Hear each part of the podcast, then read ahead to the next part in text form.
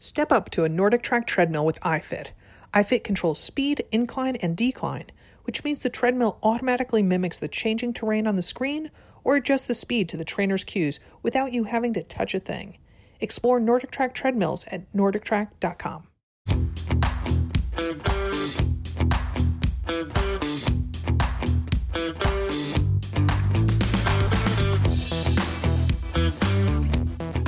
everybody, welcome to AMR Trains, a podcast about training and racing in endurance sports. I'm Dimity McDowell, co founder of Another Mother Runner. Today, we're going to talk about a trendy and important topic mobility. If you're not sure what that is, you're definitely going to want to tune in as I talk to physical therapist Erin Kling from the Running PTs in Cary, North Carolina. Erin ran at a collegiate level in cross country, indoor, and track.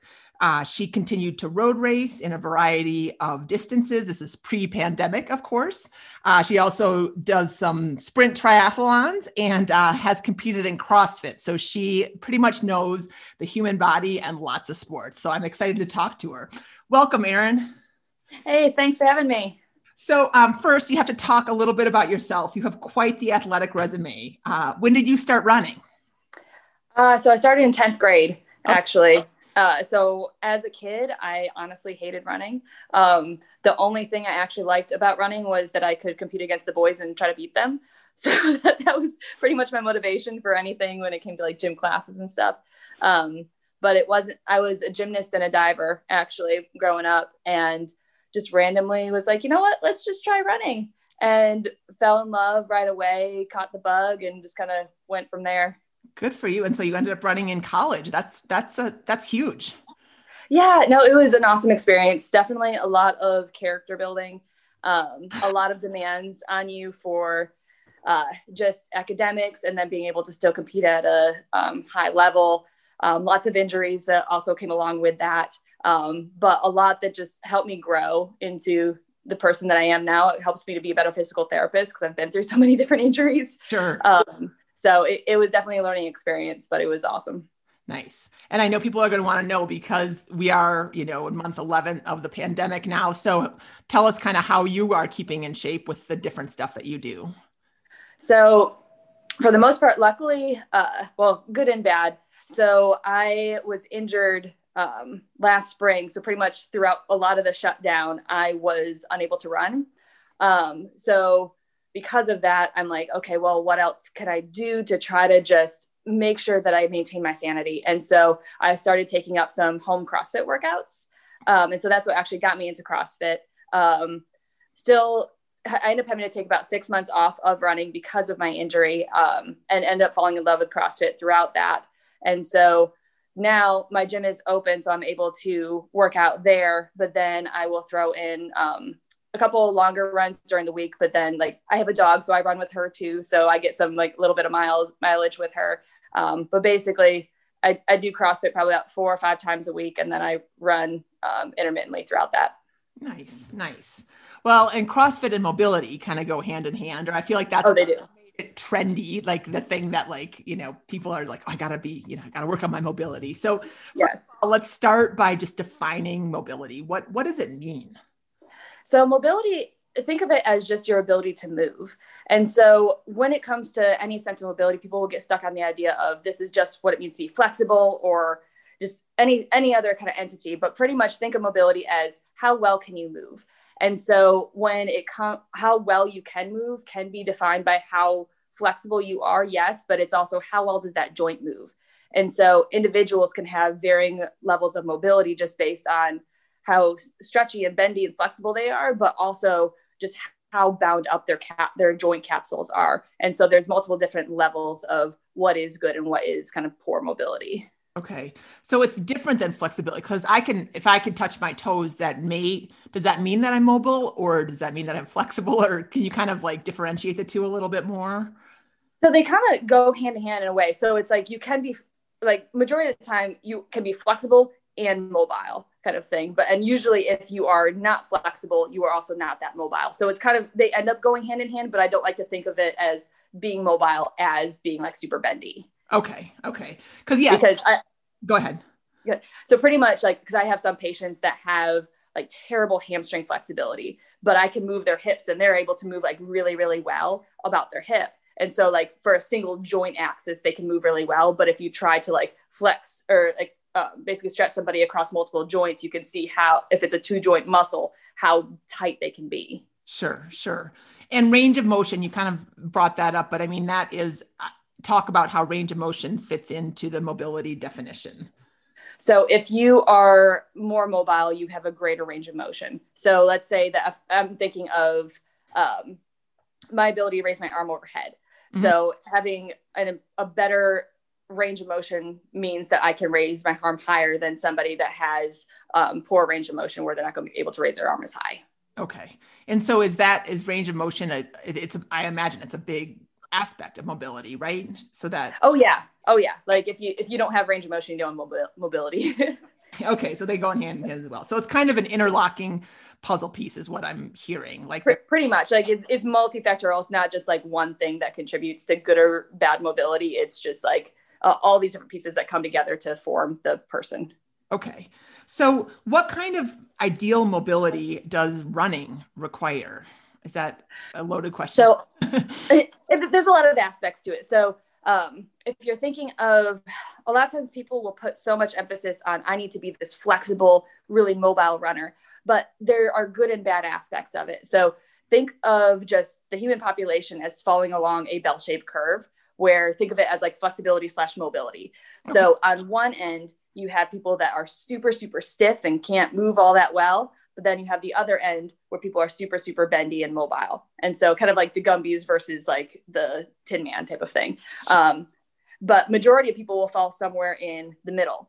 Um, so a lot of times people will think, well, regardless of whether I am flexible or if I'm stiff, everyone should stretch when in reality, that's not really necessary for a runner. Um, it actually benefits us a bit to be slightly stiff, actually, um, because just think of like the storage and release of elastic energy that's required for running. Um, that if we're super, super flexible and bendy and we don't have enough control of that range, then it takes so much more energy to stabilize you and you're actually more apt to get injured because you're not stabilizing yourself enough. Um, so when it comes to mobility for a runner you kind of need to fall in the middle of that bell-shaped curve. Like you don't want to be hyper mobile or moving too much but you don't want to be so stiff that you might strain something because you have no range of motion to move. Okay. so yeah. How how can you tell if you need to work on your mobility? Like a, runner and let's just imagine for the for the purposes of this conversation let's just say we're talking about um, a 40 a 40 year old female runner who is kind of middle of the pack, you know, likes to do half marathons, does marathons maybe once every other year. So she's a pretty, you know, she's a regular runner, but she hasn't really thought about mobility before. How would she know if she needs to work on it? So I'll say it's very individually based. And so it, it, it's challenging as a general whole, but I'll kind of give you a good snapshot. Um, quick, easy tests to kind of give an idea of like, ooh, could I, like, where am I on the flexibility scale? So let's say that can you like if you're sitting on the floor have both legs in front of you like legs are straight can you sit up straight with your without like having feeling the need to slouch? Like if you could sit up straight with your legs in front of you that gives me an indication of okay how's your postural support? How much stretch do you have through your back of the hamstrings? How like how much restriction do you have because of your back? And um, so that could be one test of like hey can i sit in it like this straight legged upright position for let's say two minutes if you have issues with that, you might need to work on your hamstring flexibility.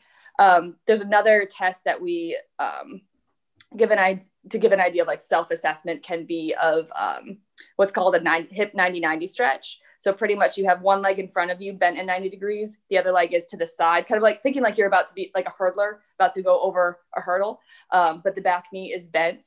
Um, so pretty much in this position, it's it's going to put a lot of torque at both hips. And so if it's challenging for you to sit upright doing that, you might need to work a little bit on your hip mobility, kind of that rotational um, movement. Um, I will say typically uh, middle-aged men have a very hard time with this position. Women don't have as much of that issue because it, innately we are much more mobile. We move so much better. Um, and that's just how we're made.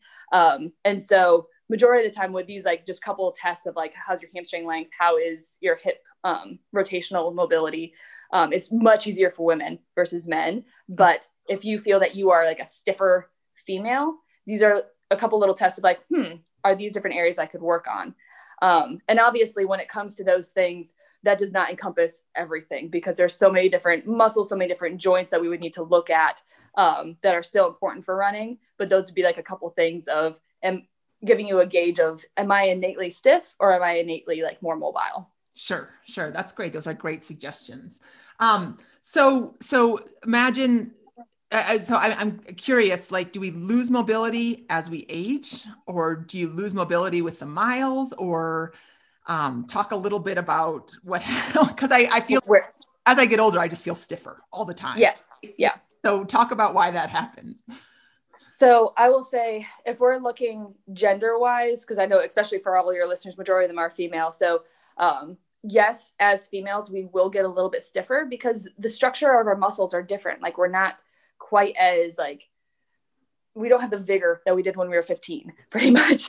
And so like the muscles are not quite as elastic. They're not going to be able to um, kind of build up the strength and everything like that that we need com- uh, when we're like in our 40s and 50s compared to what we were when we were in our 20s um, but as a whole you will see an actual like significant like decline in mobility for men more than that of women. So women don't actually need to worry about it as much by comparison because men just are stiffer beings in general. And so they're actually going to be more of the ones that need to stretch and work on their mobility, okay. whereas women need to work more on their stability and more like um, kind of strength work more so.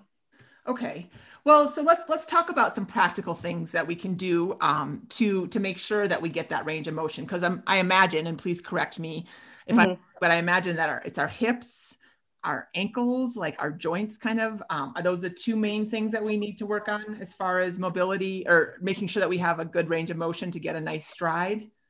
Oh yeah. So so the knee, it, like because uh, like a lot of times when it comes to like hips and ankles. Like if we are stiff or have too much motion in either of those, that's going to have a negative impact on the knee as well. And so for the most part, you don't need to work as much on mobility of the knee unless you like you just had surgery and then you might need to see PT about that.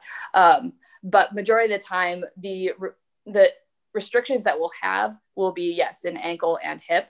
Um, so majority of the time it's a can you bring your leg back far enough behind you, like into that hip extension? Can you bring your toe up towards your shin into dorsiflexion to have that stretch in the back of the calf well enough to minimize your risk of injury, things like that.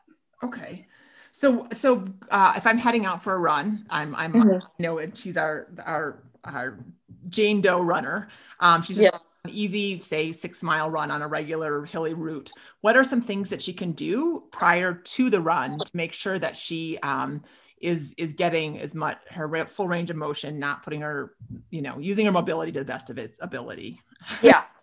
So anytime prior to a run, I would not suggest doing any kind of static stretching. Okay. Um, and so when it comes to like as a general whole research wise it does not support the idea that by stretching we are going to prevent injury but when it comes to how stiff you are, it can be very helpful to make sure that we are feeling good and ready to run. Um, and so when it comes to anything pre-run, majority of the times I will suggest, hey, we need to do some dynamic stretching. And so it's something that you only really need to hold it for like 10 seconds or so, like anything under 30 seconds for any holds. But that's your typical dynamic warm up of let's walk and bring your knee to your chest type of thing. Let's, uh, as we're walking, let's bring our heel back towards our bottom to give a good quad stretch hinge forward at the hips to give a nice little hamstring stretch, like that kind of thing. Um, but everything very short duration. I like to think of it as like if anybody likes to do yoga, like a yoga flow, where you're just constantly like moving from one movement to the next, so that one you're waking up your system, but you're also giving giving yourself a little fine tuning of like, hmm, I do feel a little stiffer in my hamstrings today. Maybe I should spend a little bit more time doing this, or maybe I should avoid doing this hill workout because it's bothering me. Okay. Um, so those are kind of little gauges. I also like to encourage my runners to do some plyometrics beforehand as well, um, because we need to have this balance of the mobility stability concept. That if we are um, about to go for a run, we want to make sure that we have joints and muscles that are moving well, but we also need to make sure those muscles are active and ready to fire the way that they should as we run. And so, like doing like A skips and B skips and like high knees, like all this stuff just to fire everything up to get ready to go is also important to do pre run. Okay. So we'll we'll link you guys have a, a good YouTube channel and some Instagram videos and that kind of thing. So we'll link to these in the show notes so you guys can look at them. Um, so some examples if you if you're wanting to see a, a visual example of what Erin's talking about. Um, so what's the difference, you know, because a lot of us, uh, myself included, are very good at you know, um, lacing up and heading out the door and just going. What's the difference yep. between doing what you just talked about, some some mobility, stability stuff, versus just going out and running and maybe taking a warm up mile, maybe taking, you know, ten or so minutes to to to, to ease into it, but not necessarily waking up the body in the way you described. Yeah.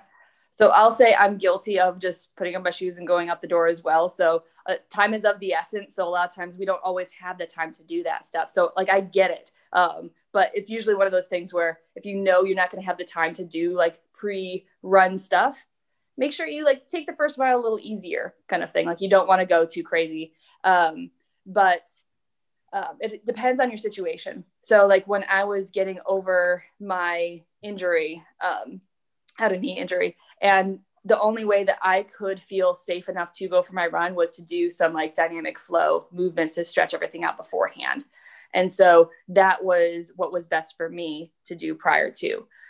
It does not mean that everybody needs to do mobility stuff beforehand. And now that I'm healthier, I can go out and just go for my run and be fine. Um, but when you're looking at what your intention is for that run, that dictates how much of a warm up you need.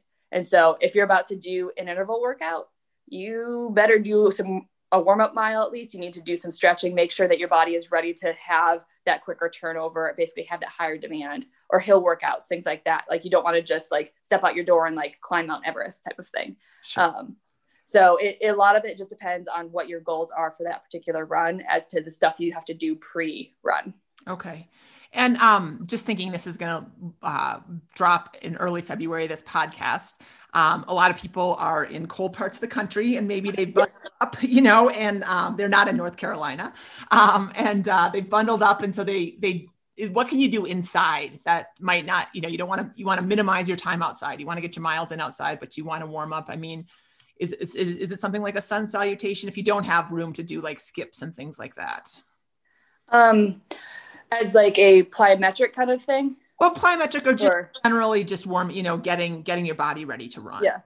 So anybody that has set up a home gym is definitely going to have the uh, more of a benefit in that you can do like five minutes of like cycling on your bike beforehand kind of thing. Like that's going to get blood flowing. You could jog in place a little bit. Um, you any kind of just movement is going to be beneficial. So if you just need to do a few squats or like do some step ups like things like that um, can just get the blood flowing more so you're less apt to strain something once you get out into the cold. Okay nice nice. Okay um, so so uh, when is stretching appropriate or is it ever like a full i'm i'm just going to go in uh, hold a stretch and not make it dynamic or anything like that? Yeah. uh, that's going to be post run and so the reason why like pre-run you don't want to do static stretching is it does mess with the overall um, muscle activation for a short duration. Like if I have to do a long duration stretch, let's say I'm stretching my hamstrings for like five minutes, the overall uh, structure of that t- that muscle is going to be slightly different. It's not going to activate quite as well, and so that's why we don't want to do it before like you're about to do a hard workout um, because you need to have that muscle recruitment working at the correct time. Um, but post run, that's a good time that your muscles are already warm. They are basically asking for the time of like i can do more things i can stretch more after. Um, so that's something that you could do um, uh, post run. Anything that you're holding for over 90 seconds is considered a static hold. Okay. um, so that's when you're actually going to be able to change the length of that muscle. Um, so that would be the primary time that i would suggest to um, stretch and uh, long duration. And you can do long duration stretch at any time like what like whether you're going for a run or not. It's just the timing is kind of important. So let's say that you are been working all day and you're like, you know what, I just feel stiff after sitting at my desk all day. I need to stretch. Have at it. Like there, there I have no problem with you being cold and stretching, but it's obviously going to be more beneficial for you if you are already warm. At, like eh, you had just done something and the blood's flowing and you can get a better overall stretch. Whatever your reason for running indoors, weather, parenting duties, safety, or convenience, You owe it to yourself to get a NordicTrack treadmill with iFit interactive connected technology. It's a game changer. With a huge touchscreen, iFit transports you to an energetic studio workout class or stunning locations filmed in more than 40 countries across all seven continents. iFit offers up thousands of on demand workouts from walking and hiking excursions up to speed building intervals and everything in between. There are even yoga, boot camp, and cross training sessions that will have you hopping off the treadmill. As I await delivery of my NordicTrack treadmill with iFit technology, I'm living vicariously through other mother runners who are already putting in miles on theirs, like Pam Harris, who was a guest on last week's show. Pam wrote in an email I love using the iFit workouts on my NordicTrack treadmill to travel out of my house. I'm a beach girl stuck far from the ocean, so my favorite runs always involve the water, like today's four miler along the coast of Santa Cruz, California. I also enjoy walking and hiking tours that take me to faraway locales. I've been traversing New England with trainers Jed Brophy and Graham McTavish, and I adore both the scenery and the guys' banter. Working from home, I sweet talk my dad into making me a treadmill desk, and I walk and work for an hour or so several days a week. As Pam details, the possibilities on a NordicTrack are endless. To see what she and I are talking about, head to NordicTrack.com. That's N O R D I C T R A C K.com. See where you can go with NordicTrack Treadmill with iFit. I know that it's kind of it's kind of a controversial topic in the running world, the, the post run stretch. I mean, do, is it a good fit for everybody, or is it just if you feel like you need it, or if you are one of those people that is on the, you know, the left hand side of the bell curve that's a little bit stiffer? Like, kind of talk about um, who ideal, who's who's your ideal stretcher? Ideal stretcher is those that are yeah this the stiffer end. So like I will say majority of the time I don't do static stretching when I'm done running. Okay. Um, I will from time to time, like if I notice there's a certain area that's bothering me, but I'm going to be more of the one that I'm going to go to foam rolling um, because I will have the best benefit. And I notice across the board for most individuals that they will benefit more from a post run foam roll um, versus a long duration stretch. Well, that was a great segue because that's my next question. So nice. Yeah. Um, there we go. So let's talk about foam rolling and gosh, uh, you know, we we talk about this all the time at another mother runner because I think it's one of those things. It's like flossing, right? It's one of those things that you know is going to be helpful, but gosh, it is so hard to make it a habit and to, you know, get on the ground with the dust bunnies and the dog hair and put, yes, in, inflict more pain on yourself, right? So, yes. talk about kind of, I guess, your take on it and and what how to best fit it in and and and yeah, just talk about your take on yeah. it. So I love foam rolling. Um, I suggest it to pretty much all my patients. Like it, it's going to be beneficial for, I won't say for everyone, but pretty much everyone. Okay. Um, the idea is, of it is that you have all these knotted, bound up tissue um, within the muscle. And basically that those create those trigger points, those create those tender points. The muscle cannot function as well if you have all those trigger points in there. So this is a way to self massage to basically get some more blood flow to that area, help to break it down.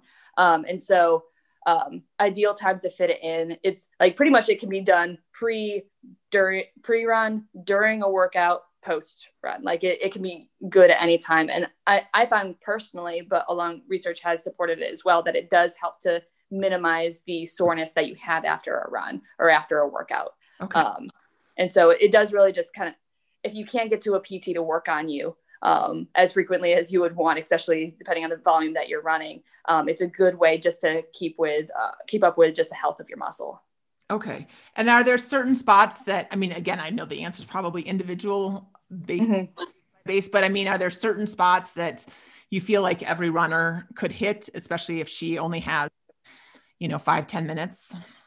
Yeah. So when it comes to um, the main ones, glutes are definitely a big one. Calves, um, and primary and hamstrings and inner thigh for the most part. So majority of the time, like it, as with everything in life, like we only have so much time throughout the day to do what we need to do. And majority of the time, the recovery aspect is what falls on the wayside. It's like, well, I only have this much time to get my miles in. I don't have time to foam roll, so I'm not going to worry about that. Um, and so, like, even just dedicating like five minutes of like, if you can hit like two spots on, on on either limb, spend one to two minutes on it, um, then I would say glutes and calves would be the main ones. Uh, but you did mention inner thighs, and I gotta say that one is a sly little sucker, right? Those- oh, it is, isn't it? That was terrible. uh, and it and it's a little it gets a little tricky to get in there with the foam roll. Yep. You kind of have to really contort yourself down onto the ground. But that what why do our inner thighs get so sore? Because so those are your adductors. So they're um I guess fu- their movement is to bring your leg inwards, but their function is to help to stabilize the leg. And so, uh, with any kind of closed chain movement, and so with um, running, they are incredibly active. And so, a lot of times, yet they're sly. Like you don't even really notice that they're a problem until you start to roll it or press into like your inner thigh. And you're like, "What in the world is that?" Yeah. Um, and so a lot of times we forget to roll it because it's so awkward to be able to like get to that position to get to it. Um, but definitely something that because they're so active, it's super important to get after them. Um, so even if like you don't like to go like trying to get at and position yourself with a foam roller, like get a rolling pin, or if you have like one of those Therasticks, like roll the inside of your thigh. If you're fancy and you have like a Theragun or a massage gun, go at it with that. Um, because I'll tell you that I don't know if it's because of COVID or what, but massage gun industry has been like shooting out all these different options that you go on Amazon, you can find so many different types um, that is really um, a great option of just being able to hit an area real quick, real easy, and then move on to your next task. Nice, nice.